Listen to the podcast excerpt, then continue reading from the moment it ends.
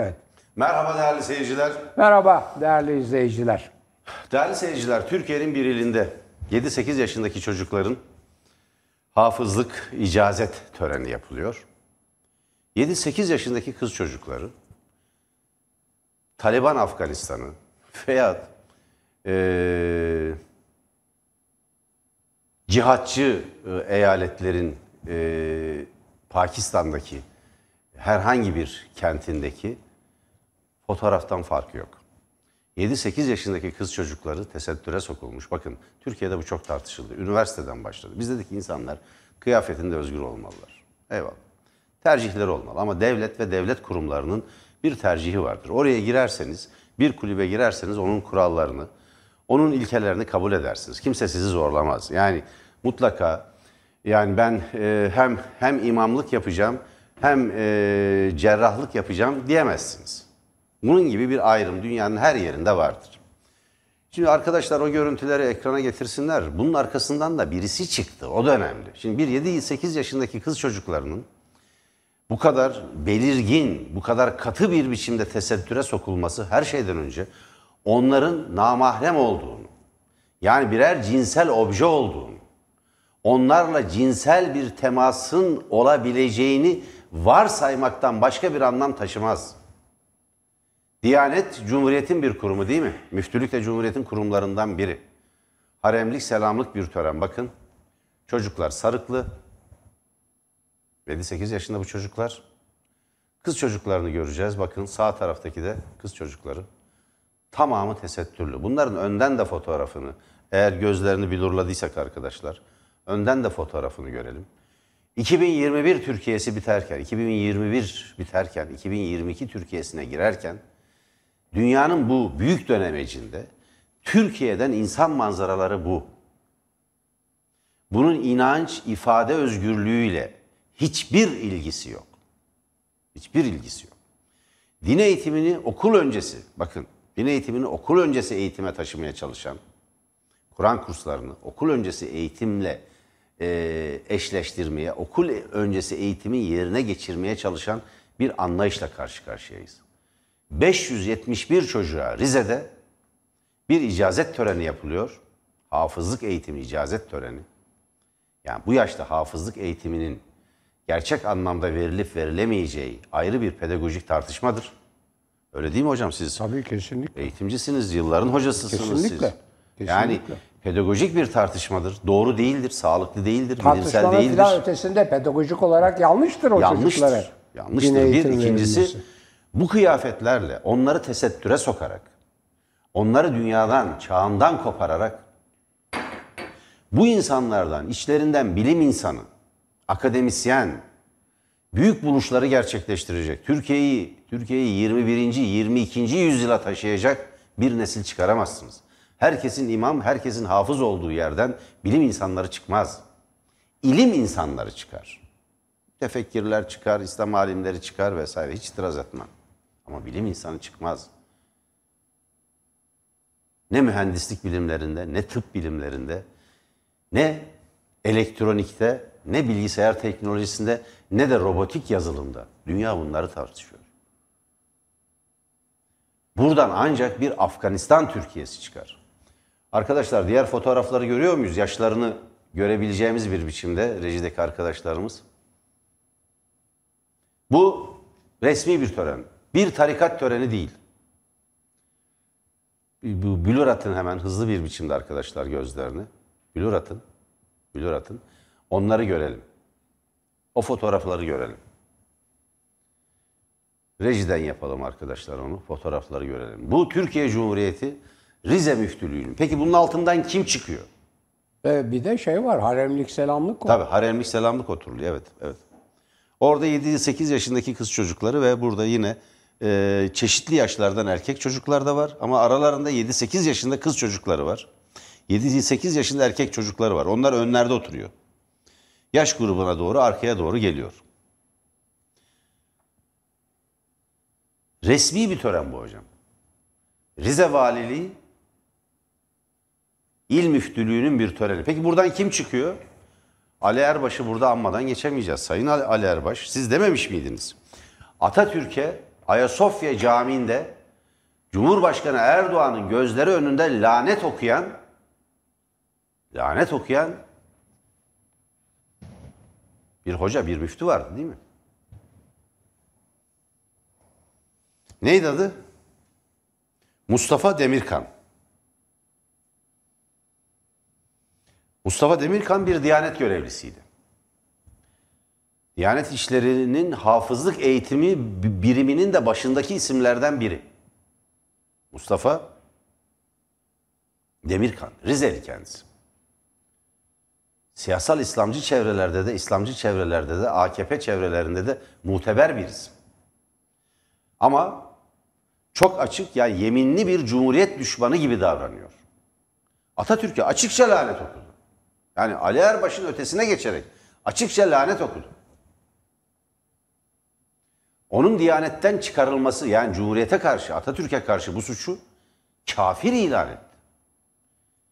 Bu ülkenin bağımsızlığını kazanmış, Cumhuriyet'in kurucu lideri, emperyalizme karşı 20. yüzyılda mazlum milletlerin sözcüsü ve öncüsü olmuş bir Ulusal Kurtuluş Savaşı'nın liderine karşı. Bu ülkenin namusunu, hakkını, hukukunu savunan, dinini, diyanetini kurtaran, bakın Börekçizade Rıfat Efendi'nin Ankara'da yayınladığı fetva ünlüdür. 52 müftü imzaladı. Onlar millici, onlar emperyalizme karşı, onlar batının emperyalist kültürüne karşı mücadelede Kuvayi Milliye ile beraberdi. Batının bir de özgürlükçü, demokratik kültürü vardır. Ayrı ayrıdır. Mustafa Demirkan Ayasofya Camii'nde açıkça lanet okudu. O lanet Cumhuriyet'ten yana olan, demokrasiden, özgürlüklerden yana olan, çağdaş yaşamdan yana olan, 21. yüzyılı yakalamak isteyen herkese yöneltilmiş bir saldırı, bir ayrımcılık, bir aşağılama ve bir hakaretti. Hakkında dava bile açılmadı. Ne dedi Ali Erbaş? Kendisi zaten emekli olduğu için Diyanetle ilişkisi kalmadı, yapılacak işlem de yok. Emekli olmuş yani. Emekliliği gelmiş hemen emekli etmişler.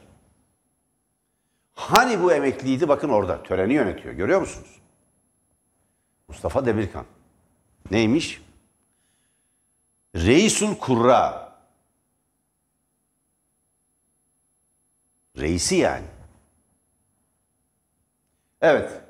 Blurlu resim geldi arkadaşlar. Görüyor musunuz kız çocuklarını? Kaç yaşında bunlar? Kaç yaşında Allah aşkına? Bu yaştaki kız çocuklarını böyle bir tesettüre sokup onları birer cinsel obje olarak görmüyor musunuz? Hani insanlar özgürce 18 yaşında ya da işte 15 yaşından sonra her neyse kendileri özgürce karar verdiği zaman kendi kıyafetlerini seçeceklerdi. İlkokul öğrencilerini, ilkokul öğrencisi düzeyindeki öğrencileri, Taliban Afganistan'ı gibi, Malezya'nın tu, işte tutucu aşiret, aşiretlerinin etkin olduğu ya da Endonezya'nın eyaletlerinde olduğu gibi veya Körfez emirliklerinde olduğu gibi, IŞİD medreselerinde olduğu gibi, adeta diyorum, adeta altını çizelim. Böyle böyle bir törene sokabilir misiniz? Biz bunları tarikat hani e, Hizbullah'a Hizbullah'a yakın bazı örgütler var şeyde, dernekler, vakıflar var. Doğu ve Güneydoğu'da.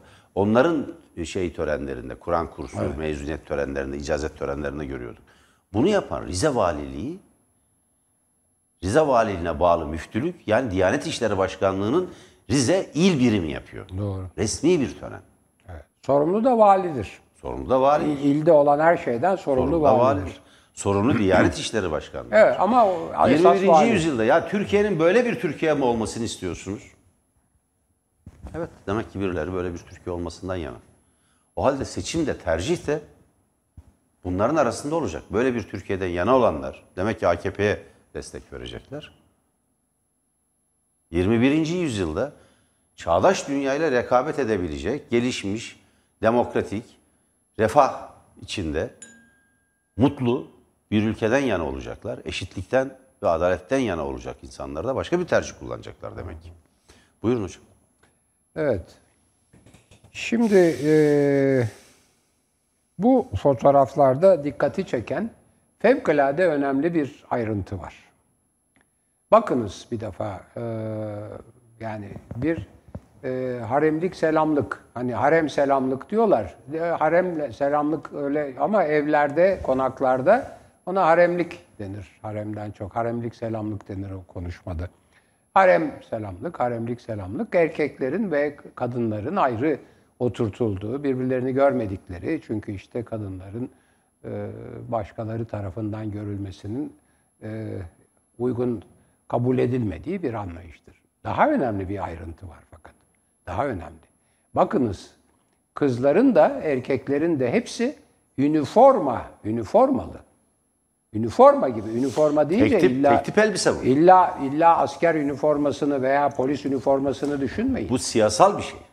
Bu resmen bir bir e, örgüt üniforması gibi üniforma. Bakınız hepsinin hepsinin kıyafeti bir öyle. Üniforma zaten uniform'dan gelir. Tek şekilli, tek biçimli demektir.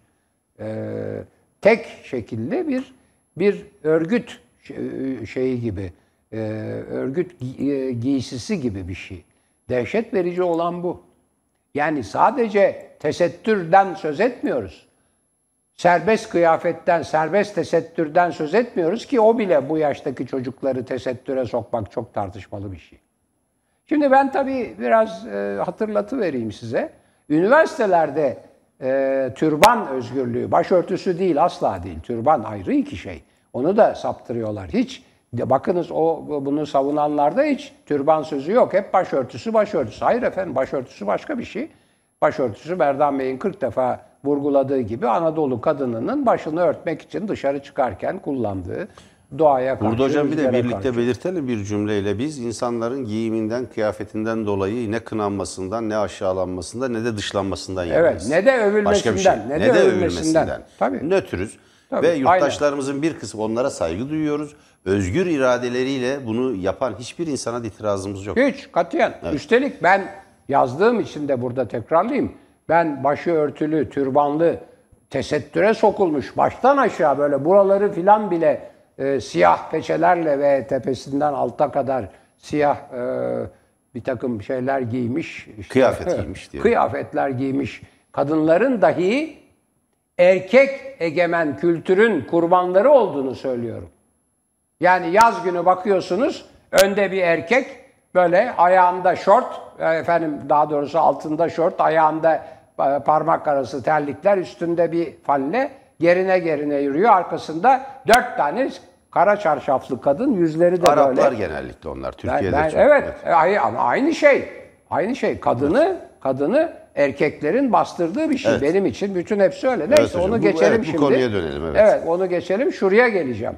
Bunlar üniversitede türban özgürlüğü için ki pek çok kişi buna e, katıldı, savundu. Erkek öğrenciler türban bağlayarak veya başörtüsü bağlayarak çıktılar. O sırada bakınız politikacıların ve onları destekleyen yazarların söylediği hatta çok ünlü politikacıların eşlerinin veya kendilerinin söylediği sözler var. Efendim ne münasebet lisede olmaz zaten böyle bir şey biz sadece üniversitede istiyoruz dediler. Sonra yavaş yavaş üniformalara girdi, polise girdi, efendim e, askere girdi, e, medyaya e, tabii zaten baskı yapıldı türbanlılar e, haber sunsun diye ve yargıya girdi. Yani yargıçlar var türbanlı çıkıyor. Şimdi e, yani o kadar garip bir şey ki bu, bu yani garip bir, bir durum. Belli bir ideolojinin e, savunucusu veya işte taraftarı bir yargıç tarafından yargılanıyorsunuz. Ya siz o ideoloji tarafından dışlanmış biriyseniz. Ya neyse. Şimdi ve sonunda ilkokula indirdiler. Yok canım filan diyorlar. Yok ne, ne münasebet ilkokul filan. İlkokula indi. Şimdiki aşama ilkokul öncesi, okul öncesi. Böyle bir felaket. Bir de bakınız üniforma değerli izleyiciler. Dedikten sonra bunu yeterince vurguladım. Evet, sonra başka söyleyeceklerim hocam. de var. Oradan devam edelim. Şimdi bugün Sayın Erdoğan e, Bakara suresinin e, 155. ayetine gönderme yaptı. Çok tuhaf bir tablo. Hakikaten çok tuhaf bir tablo. Şimdi e, Bakara suresi değerli seyirciler, Kur'an-ı Kerim'in ikinci suresidir. En uzun suresidir. 286 ayetten oluşur. Toplam 114 e, sure vardır Kur'an-ı Kerim'de. E, İkinci suresi ve e, en fazla ayete sahip, en uzun suresi olduğu için de Kur'an-ı Kerim'in eksenini oluşturur, esasını oluşturur. Örneğin e, hep e, adı geçer. Mesela Nas suresi son 114. suredir ve sadece 6 ayetten oluşur. Kısadır. Bu 100 286 ayetten oluşuyor. Örneğin hep tartıştığımız şu faiz, riba yine bu Bakara suresindedir. Bakara suresinin 275. ayetidir. Riba, aşırı kazanç, tefeci faizi, tefeci kazancı esas olarak kastedilir. Her neyse. 155. ayetten söz etmesi çok enteresan. Hem de bu durumda. Milletin açlık çektiği, açız dediği, açız dediği, açız dediği bir dönemde hem de. Bakın bir video var, onunla beraber değerlendireceğim. 275. e, ayet ribayı düzenlediği 155. ayette Müslümanların Mekke'den Medine'ye hicret ettikleri, dolayısıyla neyle karşılaşacaklarını bilmedikleri, yani karşılayanlar, yani daha sonra ensar diye e, tanımlanacak, nitelenecek olanlar, adlandırılacak olanlar, onları misafir edecek olanlar, onları henüz daha bilinmiyor. Nasıl karşılanacağından da haberi yok. Ben hemen e, Bakara suresinin o 2 155. ayeti çok kısa hocam hemen okuyayım müsaade ederseniz. Hayır estağfurullah efendim buyurun. Andolsun ki sizi biraz korku ve açlıkla, mallardan, canlardan ve ürünlerden eksiltmekle sınayacağız. Vay canına. Kim sınıyor? Türkiye, bir evet. dakika kim sınıyor? Allah sınıyor. Ha, şimdi Allah kim sınıyor bu halkı? Tabii. Sabredenlere müjde diyor. Kur'an-ı Kerim'e inananlar önce şunu sormalılar. Türkiye nereye hicret ediyor hocam? Türk milleti nereye hicret etti?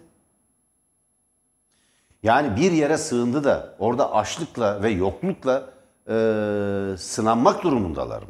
20 yıldır Türkiye'yi yöneten bir yöneten bir iktidar var. E, Kim sınıyor esas o? Siz sınıyor. Kendileri sınıyorlar hocam. Ve de Allah yapıyor. Çuvallayınca, ekonomiyi batırınca, ekonomiyi batırınca insanlar pazar artıklarıyla beslenmeye, çöp konteynerlarını karıştırmaya e, her gün daha fazla başlayınca birdenbire aklınıza Bakara suresinin 155. ayeti geliyor. Yapmayın ya. Yapmayın. Bu ülkedeki açlığın, sefaletin, yokluğun temel sebebi AKP iktidarıdır. Hiç kaytarmaya kalkmayın. Kur'an-ı Kerim'in arkasına sığınmak işte İslam'ın siyasal amaçlarına istismarı anlamına gelir. Bunu yapmayın. Kendi hatanızı, kendi yanlışınızı, kendi istismarınızı, ülke ekonomisini bir duvara, bir ülkeyi de bir felakete sürükleme olgusunu Kur'an-ı Kerim'in, kutsal metinlerin, Allah'ın kelamının arkasına sığınarak gizlemeye kalkmayın. Devam ediyor. Diyor ki onlar başlarına bir musibet geldiğinde doğrusu biz Allah'a aitiz ve kuşkusuz ona döneceğiz derler. İşte Rablerin e, lütufları ve rahmeti bunun içindir ve işte doğru yola ulaşmış olanlar da bunlardır diyor. Ne zaman diyor Müslümanlar Mekke'den Medine'ye göç ederek müşriklerin saldırılarından kurtulmak için göç ettikleri dönemde bunu söylüyor. Ben merak ediyorum. 20 yıldır bu Türkiye'yi yönetenlerden eğer kaça, bu millet kaçacaksa açlığı da göz alır, yokluğu da göz alır. Siz yönetiyorsunuz ya. Siz yönetiyorsunuz. Siz yönetiyorsunuz. Siz yönetiyorsunuz. Bir video var hocam izin verirseniz Lütfen, biraz estağfurullah. beraber değerlendirelim. Rica Bu ederim, konuda sizin tabii. söyleyecekleriniz de vardır. Tabii, lütfen. Şimdi e, bir bir çarşıda mikrofon uzatılıyor bir kadına, başörtülü bir kadına. E, bu ayrıma dikkat edin. Kullandığım kavramlara hocam e, seyircilerimiz için söylüyorum. Lütfen dikkat edin. Bir mikrofonu uzatıyor. Kadın apartmanlarda temizliğe giden biri. Bir emekçi. Evet. Açız diyor. Açız diyor. Başka bir kadın geliyor türbanlı. Sen aç değil nankörsün diyor. Hadi buyurun. Kimsin sen ya? Bu nasıl bir küstahlıktır? Aç olan insanlara sen aç değil, nankörsün denebilir mi? Ama denir. Değerli seyirciler, yani boğazında düğümleniyor. Açım diyen, hem de herkes bir mikrofona açım diyen. Onun nasıl söyleyeyim onun ezikliğini yaşayan, onun utancını yaşayan bir kadına sen nankörsün diyorsunuz. Niye nankör biliyor musunuz?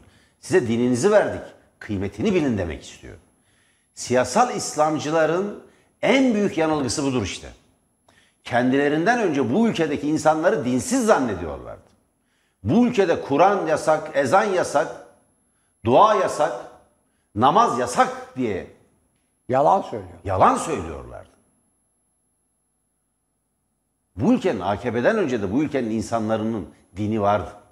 Bu ülkenin insanları AKP'den önce de özgürce ibadet edebiliyorlardı. Kimsenin camiye gitmesi, oruç tutması, namaz kılması yasaklanmamıştır bu ülkede. Yalan söylemeyin. İşte o türbanlı kadın geliyor o başörtülü kadına diyor ki sen aç değil nankörsün diyor. Yani niye nankör? Kendisine verilenlerin kıymetini bilmiyor. Niye peki kendisi niye böyle konuşuyor? Kendisi çünkü nemalanmış. Kendisi iktidardan pay almış. İktidarın sunduğu nimetlerden nimet düzeltiyorum ganimetlerden pay almış belli ki. Hani var ya 4 çarpı 4 jiplerle otobüs durağının önünden geçen o e, kadınlar Bekleyenleri de çamura boyayan. Bekleyen de başörtülü, kullanan da türbanlı. Bir daha altını çizerek belirtelim. Giyim ve kıyafetinden dolayı hiç kimse kınanamaz, hiç kimse aşağılanamaz. Sadece bunu kendileri bir, bir, e, ne denir? Onların bir alameti farikası olduğu için biz bunu söylüyoruz. Öne çıkarttıkları için kendileri. Hani velev ki siyasal olsa. Siyasal. Velev, velev ki siyasal simge olsun. Ne önemi var demişlerdi. Siyasal simge olduğu yer yer çok doğru. Ama halkımızın arasında da, yurttaşlarımızın arasında da çeşitli nedenlerle örtülen çok sayıda yurttaş var. Geleneksel örtünme zaten bu ülkede hiçbir zaman tartışılmadı. Sonra bunu da tartışmaktan vazgeçtik zaten. Bitti. Tabii bir sorun yok. Ama durum şu. Durum şu. O türbanlı geliyor ve o başörtülü kadına diyor ki nankörsün sen aç değilsin. Halkı açlıkla terbiye ediyorlar iyi mi? Niye? Çünkü sana dinini verdik diyor. Niye? Türkiye'de İslamcı bir yönetim var. Cumhuriyet yok, İslamcı yönetim yok. Kafirler gitti. Öyle bakıyor. Bunun kıymetini bilin diyor. Yapacağınız şey bu. Doğru. İşte bu zihniyet bu ülkeyi böldü. Bu ülkeyi çökertti. İşte bu zihniyet bu ülkeyi insanların bir kısmını ötekileştirdi, düşmanlaştırdı. Ayrımcılığa tabi tuttu. Ve bunun üzerinden bir yağma düzeni kuran bir takım var, bir ekip var. Doymuyorlar. Açız diyene de nankör diyorlar. Nankör diyorlar ya. Siz nereden bileceksiniz onun nasıl bir açlık çektiğini, nasıl bir acı çektiğini? Nereden bileceksiniz? Onların 3-5 maaş alan, 3-5 makamdan maaş alan, işleri yok, konumları yok, görevleri yok, eşleri yok, yakınları yok. Onların, onların müritlerinden toplanan bağışlardan elde ettikleri bir rant veyahut gelir yok. Onların arasında Resulül Kurra yok. Onlar bildiğimiz halkın içindeki bakın bu ülkede her zaman medrese İslam'ıyla halk İslamı arasında bir fark olmuştur. Her zaman. Medrese İslamı saray İslam'ıdır, saraya yakındır. O medrese İslamı Emevi İslam'ıdır. Medrese İslam'ını bu ülkeye din diye dayattılar. Halk bunu benimsemedi. Çünkü medrese İslamı siyasallaşır. iktidarın, sarayın çıkarlarını korur. Onun adına iş yapar. Çünkü ona kadro yetiştirir medrese. Evet o videoyu da hocam hemen sözü size bırakacağım. Evet görelim. Geçinemiyoruz. Marketlerden millet kuyruklu arabaları dolduran gidiyor. Yemekler, kafeler, lokantalar. Dolu her yer millet aç. Kim açmış Allah'ın aşkına kim aç? Millet ağzını Git bakalım sıra bilecek mi oturasın da yersin. Sen tok musun? Tokum Allah'ıma bin şükürler olsun. Ee, ben açım. Sen niye Bak açsın belediye acaba? ekmeği zorla aldım. Niye zamanında koyaydın köşene şimdi yiyeydi. Neden açtın? E, zamanında çalış, çalıştım çalıştım anca geçindim. Anca geçindi. Evet, emekliliği anca var. geçindi. Emekliliği var. Şükürünü getir. Şükür şükür. yardım getirin. yapıyor teyze baş Hayır olmaz. Sosyal yardımdan hiçbir şey almıyorum. Merdiven siliyorum. Alma. Merdiven alma. siliyorum. Ailen Açız açız. yeter. Ailen Açız. varsa- Aç değilsiniz. Nankörsünüz. Evet. Sen gider misin şuradan? Kardeşim Sen ailen yok. Ailen yok. Çok ayıp çok. Ailen yok. Evet arkadaşlar. Yok. Git bakalım. Aylıkla Ve doğru. O Açız diyenler e, başörtülü, nankörsünüz diyen türbanlı bir hanımefendi. Neyse nasıl giyinirse giyinsin de işte o bir siyasal kimlik olunca tabii. Bitti mi efendim? Bitti, bitti Tamam. hocam buyurun lütfen. Şimdi e, değerli izleyiciler, e, iki konu var değinmek istediğim. Merdan Bey bunu gayet iyi anlattığı için tekrar o konuya dönmeyeceğim artık. Konuştuk onu zaten. Çok da güzel örnek verdi. E, benim o mer- e, şeyle türbanla başörtüsü arasındaki farkı burada e, uygulamalı olarak gösterdi. Şekil A1 yahut işte e, video A1. E, şimdi çok önemli iki konu var. Bunlardan bir tanesi Kavala e, kararı. E, Kavala'nın e, tutukluluğuna devamına yapılan itiraz bir ağır ceza mahkemesi tarafından reddedildi. Fakat tabii bu çok önemli. Çok önemli çünkü e, hukuksuzluk o bu bir e, hukuk de, de- terimidir. Hukuksuz yani avukatlar veya savcı bir e, mahkeme kararına itiraz ederken bu karar hukuksuz der. Hukuka uygun değil der. Ben de öyle kullanıyorum. Kimse yanlış anlamasın. Bu, bu hukuksuzluğun devamına yönelik bir karar aldı ve hukuksuz bir karar aldı. Şimdi bu çok önemli tabii ama daha önemli bir noktaya işaret edeceğim. Cumhurbaşkanı Erdoğan yani Kavala'ya şahsen, Kavala'yı şahsen suçlayan ve Kavala'yı içeride adeta e, yani rehin tutan, ne için rehin tutuyorsa onu da anlamış değilim. E, veya ona kızan, işte Gezi'nin finansörü, dış güçlerin Türkiye temsilcisi filan diyen filan bir, bir anlayışla onu içeride tutan Cumhurbaşkanı çok vahim bir açıklama yaptı. Dedi ki iki bakımdan vahim şimdi söyleyeceğim. Bir, biz dedi Avrupa Birliği'nin kararı bizi bağlamaz dedi. Devam da etti. Bu bir kısa cümle. Yani Avrupa Birliği bizi bağlamaz veya Avrupa Birliği'nin kararı bizi bağlamaz. O mealden. İki çok önemli hata içeriyor. İki çok önemli. Bir cumhurbaşkanının yapmaması gereken iki hata içeriyor. İkisi de şekil hatası, bilgi hatası. Kusura bakmasın kimse. Bir, muhatabımız yani Kavala ile ilgili tahliye edin, haksızlık, hukuksuzluk yapıyorsunu diyen örgüt Avrupa Birliği değil. Avrupa Konseyi fevkalade önemli. Birbirleriyle Karıştırdı onları yani normal Tamamen evet. ayrı. Tamam diyelim ki dile sürçtü. Evet. Avrupa'yı kastetti, Avrupa Birliği dedi. Fakat daha önemli bir şey var. İç hukuk devam ederken iç hukukumuz filan dedi. Değerli izleyiciler bunu bu, bu, bu, bu programda bir defa söyledim. Bir defa daha tekrarlıyorum. Anayasamıza göre ve Türkiye Cumhuriyeti'nin imzaladığı anlaşmalara göre Avrupa İnsan Hakları Mahkemesi'nin kararları iç hukuk mekanizmasının içindedir ve onun en üstündedir. İç hukuktur, iç hukuk. Avrupa İnsan Hakları Mahkemesi kararları iç hukuktur. Aynen Anayasa Mahkemesi kararları gibi. O da iç hukuktur. Fakat bizim yönetim Anayasa Mahkemesi'nin de hoşuna gitmeyen kararlarını işte e, benimsemiyorum da saygı da duymuyorum diyor. Efendim e, bazı mahkemeler bile onu uygulamıyor. Onun üstünde olan Avrupa İnsan Hakları Mahkemesi'nin kararları da anayasamıza göre iç hukuktur. Hocam bir de Avrupa İnsan Hakları Mahkemesi'ne Türkiye yargıç gönderiyor değil mi? Evet orada bizim de yargıcımız var. Ay efendim iç hukuk. Ay bunu ya evet yargıç da gönderiyor. Teşekkür ederim hatırlattığınız için. O da bizim önerdiğimiz yargıçları beğenmediler filan. Neyse. AKP iktidarı gönderiyor bir de Evet, yargıcı tabii, seçip. Tabii, tabii, tabii. Şimdi iç hukuk. Avrupa İnsan Hakları Mahkemesi iç hukuk. Yani ben e, bizim iç hukukumuz e, onları tanımıyor filan denemez bu konuda. Bu bütün uluslararası anlaşmalar, anayasa vesaire bakımından tekrar ediyorum. Avrupa İnsan Hakları Mahkemesi kararları iç hukukun en üst makamıdır. Yani bunu bunu vurgulayayım. Bu, bu, bu onun için bu böyle şey olmaz. Bu yanlış bir e, tutum, yanlış bir bilgi. E, gene şunu söyleyebilir. İç hukukumuza karışıyor filan denmez.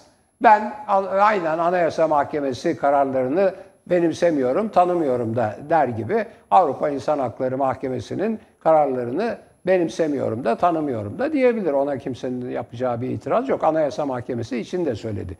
Ama iç hukukla anayasa e, Avrupa İnsan Hakları Mahkemesi kararlarını birbirinin zıddı farklı şeyler gibi söylemek doğru bir e, bilgi ve doğru bir durum değerlendirmesi değil. Bunu bir önce vurgulayayım. Daha başka söyleyeceklerim var ama lafı fazla uzatmayayım. Buyurun efendim. Hocam ben kısaca bir şey hatırlatacağım. Avrupa İnsan Hakları Mahkemesi'ne Recep Tayyip Erdoğan 3 kez başvurmadı mı hocam? Evet, evet. 3 kez. Değerli seyirciler, bir 10 aylık hapis cezasının iptal edilmesi için başvurdu. Avrupa İnsan Hakları Mahkemesi aleyhte karar verdi. Yani o şiir, Siirt dokundu, okunan şiir ki şiir değil bir siyasal İslamcı bir marştır o. E, Bunu e, Ziya Gökalp'e Atfederler ama değil atfettiler o başka ama yok. bir, bir, anonim bir şey. evet. Yok evet. Arif e, Asya, Arif Nihat Asya'ya e, Yani şey atfettiler. ama evet, Orada tam- da yok. evet. Yani bir şey değil. Bir marş. Marş da olabilir. Sorun değil. İki, sicil kaydının temizlenmesini istedi. Üç, milletvekili seçilebilmek için sicil kaydının temizlenmesini istedi. O yüzden seçimlere girememişti.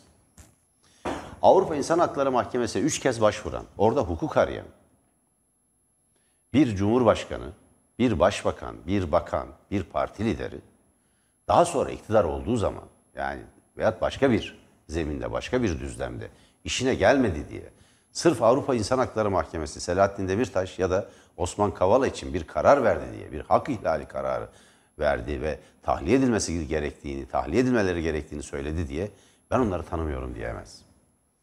Hiçbir siyasetçi, hiçbir aydın, hiçbir yurttaş kendisiyle bu kadar çelişemez. Ama bu e, ne diyelim e, muhafazakar ya da dinci politikacıların siyaset yapma tarzı galiba böyle. Yani işine geldi mi kabul ediyorsun. Tramvay yani. İşine gelmedi mi reddediyorsun. Üç kere başvurmuş hocam. Üç kere Sayın Erdoğan başvurmuş. Bir, bir, 10 aylık hapis cezası için tekrarlıyorum. İki, sicil kaydının temizlenmesi için. Üç, milletvekili seçilebilmek için. Ya bunu tramvayda da yapamazsınız. Tabii. Tramvayda biletçi, Üç kere başvurmuş. biletçi gelir tepenize dikilir yapamazsınız. Ben tramvayla İstanbul'da büyüdüm. Yani bazen para yokken kapıya asılınır. bir Biletçi oraya kadar gelir. Onu görünce bırakırsınız kendinizi. Üstelik de başvurma talebi nedir? Neyi biliyor musunuz hocam? Adil yargılama talebiyle başvuruyor. Adil yargılama talebiyle başvuruyor. Doğru. Evet hocam benim. Evet. Şimdi e, bu konu e, yani e, Avrupa İnsan Hakları Mahkemesi meselesinin bir şeyi var. E, bu mahkemenin kararlarının bir bir yaptırımcısı var. Yani nasıl sizi mahkeme çağırdığı zaman gitmezseniz zorla getirtiyor ve bir polis kapınıza gelip sizi alıp götürüyor eğer gitmezseniz. Bu Avrupa İnsan Hakları Mahkemesi'nin kararlarına uymayan devletlere, hükümetlere veya karşıda e, Avrupa Konseyi'nin Bakanlar Komitesi diye bir komitesi var. Bu komite bakanlarla toplanmıyor esas olarak.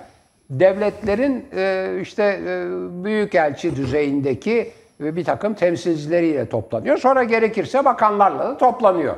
Ama adı, adı Bakanlar Komitesi.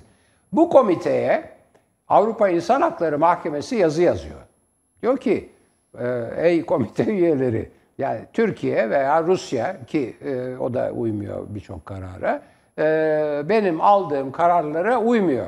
Ben ona sebep sordum, belirtti, kabul etmedim gerekçesini. Yanlış gerekçe dedim. Mühlet verdim bunu uygula diye. Yapmadı. Bir daha mühlet verdim. Gene yapmadı. Artık buna siz bir müeyyide uygulayın diyor. Şimdi Bakanlar Komitesi'nin müeyyideleri değişik tabii, çok değişik. Ama çok vahim bir şekilde şeye kadar gidiyor. Ee, Avrupa Konseyi'nden o devletin ve tabii o hükümetin bedelini devlet ödüyor. Ee, Avrupa Konseyi'nden çıkarılmasına kadar. Üstelik Avrupa Konseyi, Avrupa Birliği'nin kapısından habire reddedildiğimiz ve artık şimdi tam üye de olamayacağımız, ortak üye olamayacağımız belli olduğu bir dönemde Türkiye Cumhuriyeti'nin yani e, kurucu üye olarak kabul edildiği, tam kurucu değil, arada birkaç e, ay fark var. Fakat Yunanistan ve Türkiye kurulduktan sonra hemen oraya giriyorlar ve her ikisi de kurucu üye olarak kabul ediliyor. Avrupa Konseyi'nin kurucu üyesi bir ülkenin bu duruma düşmesi iyi ve hoş bir şey değil. Bu yani ne hikmet varsa Osman Kavala valla yani hukuksuzluğun, haksızlığın simgesi haline geldi Kavala. Aynen aynen Demirtaş e, Demir, Selahattin, her iki davada Sela- öyle. Selahattin Demirtaş da Aynen öyle oldu. Evet. Şimdilik bunu işaret Evet edeyim. hocam ben hemen şeyi hatırlatayım. Sayın Erdoğan başvuruda ne söylemiş biliyor musunuz gazetecilere o dönemde? Yani e, Yüksek Seçim Kurulu'nun milletvekili adayı olamayacağına ilişkin kararı karşısında çünkü 10 ay hapis cezası aldığı için sabıkalı ve Cumhuriyete yönelik suçlardan biri e, ve seçime katılamamıştı biliyorsunuz. Sonra Baykal'la görüşerek yani tuhaf bir ne diyelim bir e, gizli kapaklı bir görüşmedir o. Görüşme hiç sızmadı. E, Zülfü Livaneli zaman zaman yazar o görüşmeyi, o görüşmenin içeriğine ilişkin. Bir Burada tür bir pazarlıkla. Bir saniye bir şey hatırlatmak istiyorum değerli izleyicilere. Şimdi bu Merdan Bey'in söylediği şey fevkalade önemli. Ee, Erdoğan başvuruyor. Adli sicil vesaire işte genel başkanı olduğum parti seçime giriyor filan. o sırada Bunlar- o sırada AKP'nin genel başkanı. Evet, bunların hepsi reddediliyor. Bunların hepsi reddediliyor. Ve seçime giremediği halde, bakın bu çok önemli.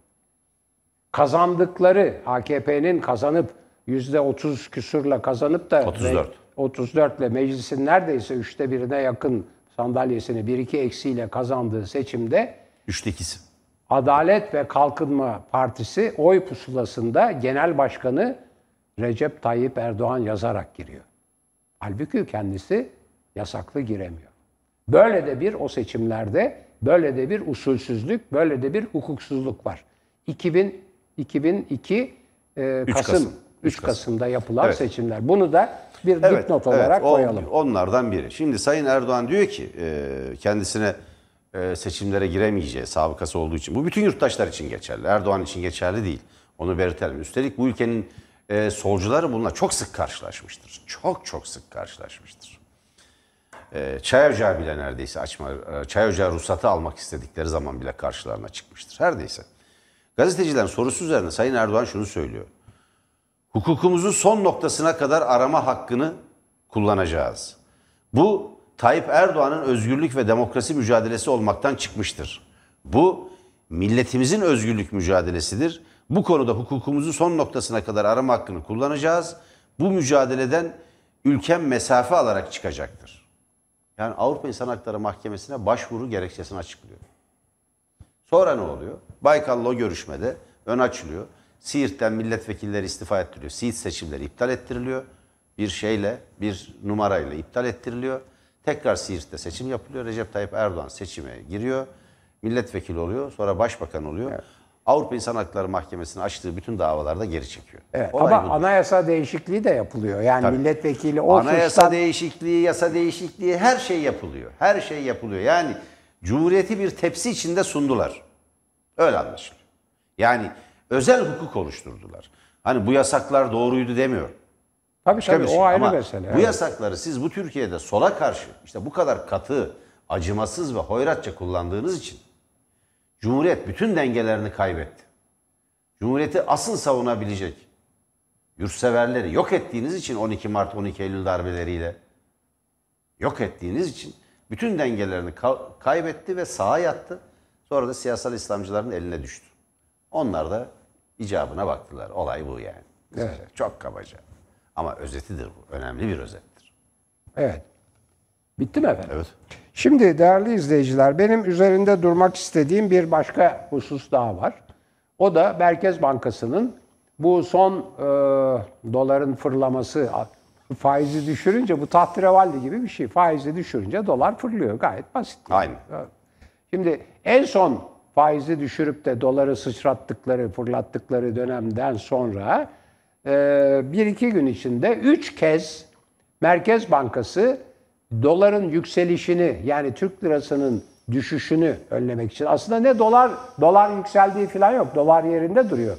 Türk lirası ona karşı aşağı doğru düşüyor. Yani onu da yanlış söylemeyelim. Dolar yükselmiyor. Dolar hep yerinde. Yani o da biraz yükseliyor. Amerika'da da böyle tek tek e, rakamlı bir şey enflasyon söz konusu 3-5 filan civarında bir enflasyon var.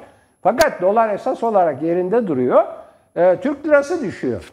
Türk lirasının düşüşünü önlemek için Merkez Bankası üçüncü kez müdahale etti ve tam sayılara bakmak lazım, tam miktarları görmek lazım ama her üçünde de asgari 1 milyar dolar sattı piyasaya. Asgari. Belki 2 milyar daha bile fazla belki bilmiyorum ama bilmediğim konuda konuşmuyorum ama asgari 1 milyar olduğunu biliyoruz. 1 milyardan az değil. Şimdi bu ne demek? Ve ha ve sonuç ne biliyor musunuz? Durmuyor. Türk lirasının düşüşü durmuyor. Yani bunu satmaya başladığında 13 e, virgül e, 50 kuruş filandı veya 30 kuruş 50 kuruş filandı. Efendim 70 kuruşa 13 virgül e, 30 e, 13 virgül 70 kuruşa falan çıkıyordu. Onu durdurmak için 13 kuruş 50'ye falan indi. Ondan sonra tekrar 13.70 şey filan çıktı. Gene öyle oldu. Gene biraz indi, biraz çıktı. En son bugün gene aynı şey e, oldu.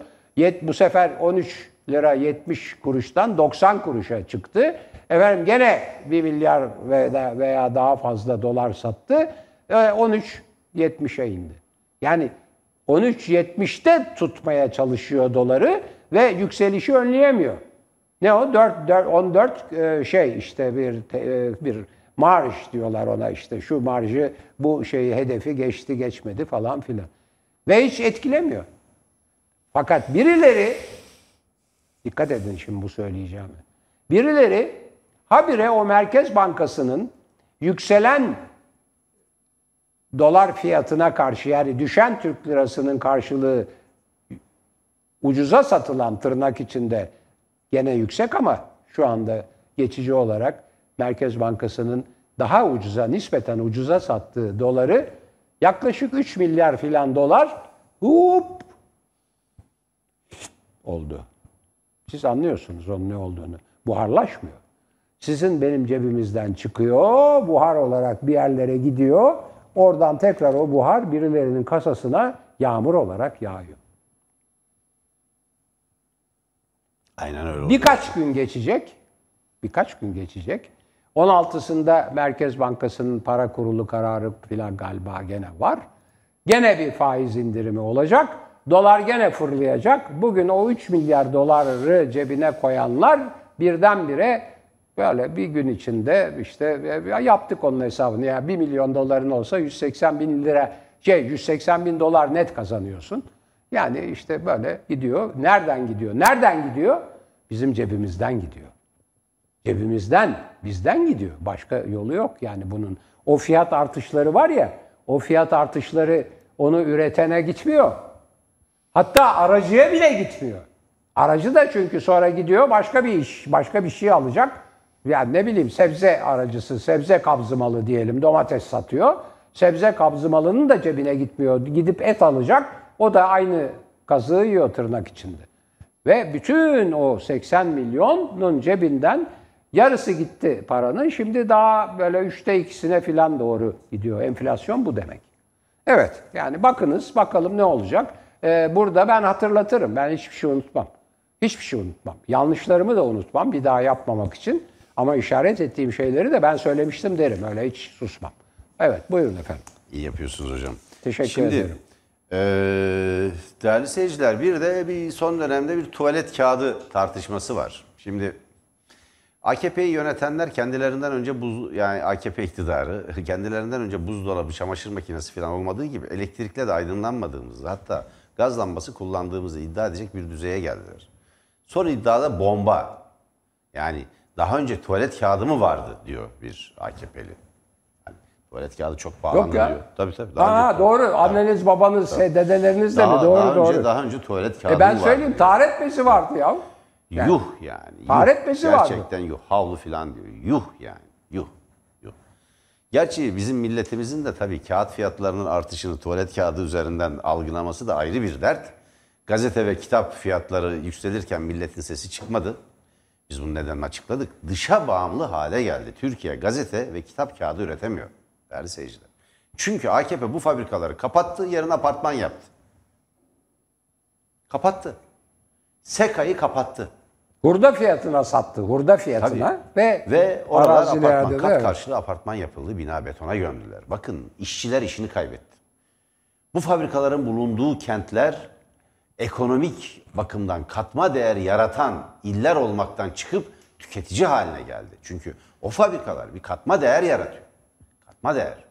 Bu esnafa yansıyor, oradaki köylüye yansıyor, oradaki ticareti canlandırıyor, işçi maaş alıyor vesaire yani. Ve bu ihraç ediliyor bu kağıt.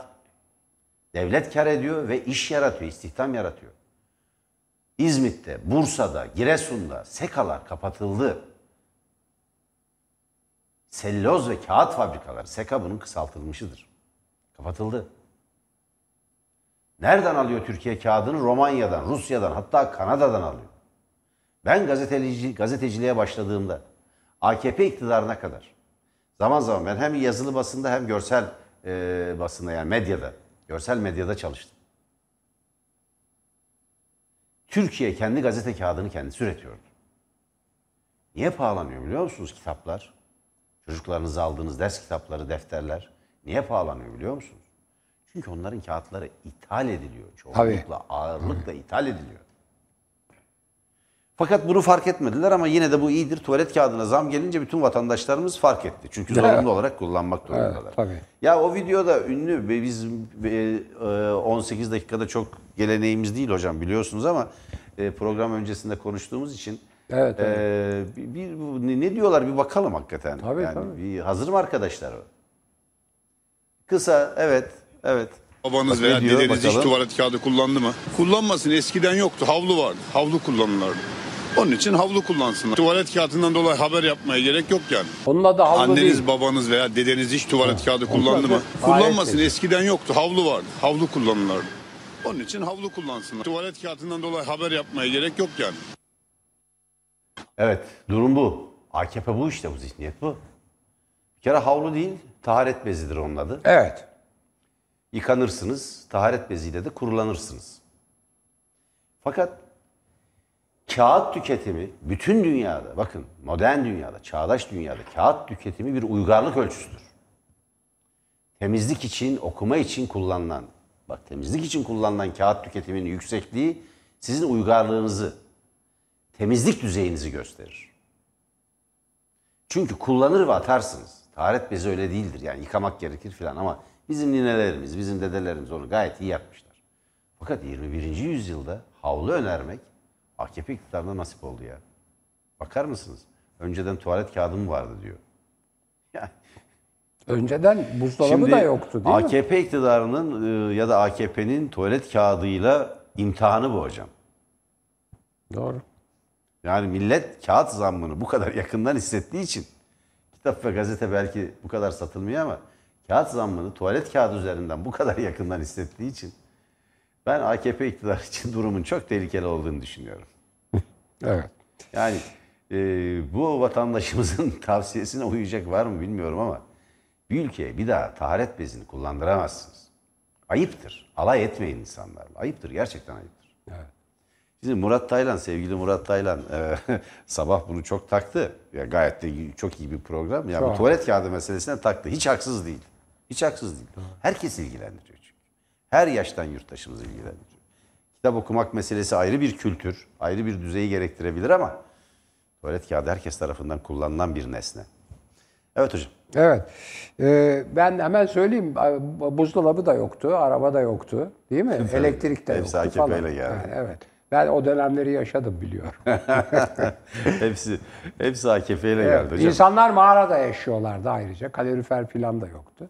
Galiba değil mi hocam? Bir de öyle bir durum var. Tabii tabii. Yani- Ma- dağlarda ve mağaralarda yaşıyorlardı filan. Evet. Görüşmek üzere. Görüşmek üzere değerli izleyiciler. Evet, Haftaya e, görüşelim. bir haftayı da böyle toparladık. Hani son gün, e, haftanın son günü biraz hani neşeli olmak istedik. E, ama şey çok zor. Yani işte işte Rize, işte tarikat yurtları, işte e, bütün gençleri e, ne diyelim imam ve vaiz yapmaya çalışan bir e, siyasal ve toplumsal perspektif ve 21. yüzyılda Türkiye bir de Çin modeli falan öneriyorlar. Şeydi hocam e, Çin modeli için e, şey e, Ali Babacan da bunu Doğu Perinçek'ten öğrendi galiba demiş. Evet ya evet doğru. Ama e, teori dergisinde de e, ki bu hareketin geleneksel olarak e, teorik bir dergisidir. Teori dergisinde de Sayın Erdoğan'ın konuşması yayınlanınca insanın aklına evet geliyor olabilir böyle bir şey. E, fakat bu partiler de bölünüyor. Şimdi e, Vatan Partisi bölündü ve içinden Sosyalist Cumhuriyet Partisi diye bir parti çıktı. Yani AKP'ye destek verenler iflah olmuyor. Büyük Birlik Partisi de bölündüğü içinden Milli Yol Partisi çıktı hocam. Onlar da bugün kuruluş dilekçeleri. Evet verdiler. öyle. öyle. Ee, Sosyalist Cumhuriyet Partisi'nin kuruluş dilekçesi de öncesi, önceki gün verilmişti. Ee, hangi düzeyde destek verirseniz verin, yani batan bir e, ve ağır maliyeti olan bir siyasi parti var karşımızda. Hocam bugün arena günü. Evet. Uğur, Uğur, Uğur Dündar, Dündar. ve Arena tam saat 21'de Tele1 ekranlarında olacak. Ve ve ve Müjdat Gezen Müjdat Gezen, kızıyla birlikte Müjdat Gezen var. Atatürkçü Düşünce Derneği Başkanı. var. Evet. Ee, ve e, Müjdat Gezen kızıyla birlikte var. Ve gazeteci arkadaşımız, e, iletişim bilimci Sedef Kabaş var. Ya Sedef de Sedef var. Doğru. Kabaş var. Doğru. Ve e, evet Atatürkçü Düşünce Derneği Başkanı, hemen adını söyleyelim değerli dostumuzun. Atlamadan söylemek lazım. Evet arkadaşlar konuk adını söyler misiniz bana? Başka kim var?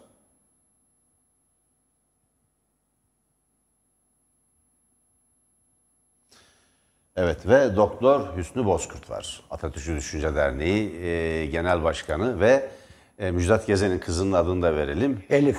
Elif. Elif Gezen. Müjdat Gezen'in kızının adı Elif Gezen. Evet değerli seyirciler Tele1'den ayrılmayın. İyi bir hafta sonu diliyoruz size. Hoşçakalın. Görüşmek üzere değerli izleyiciler. Görüşmek üzere.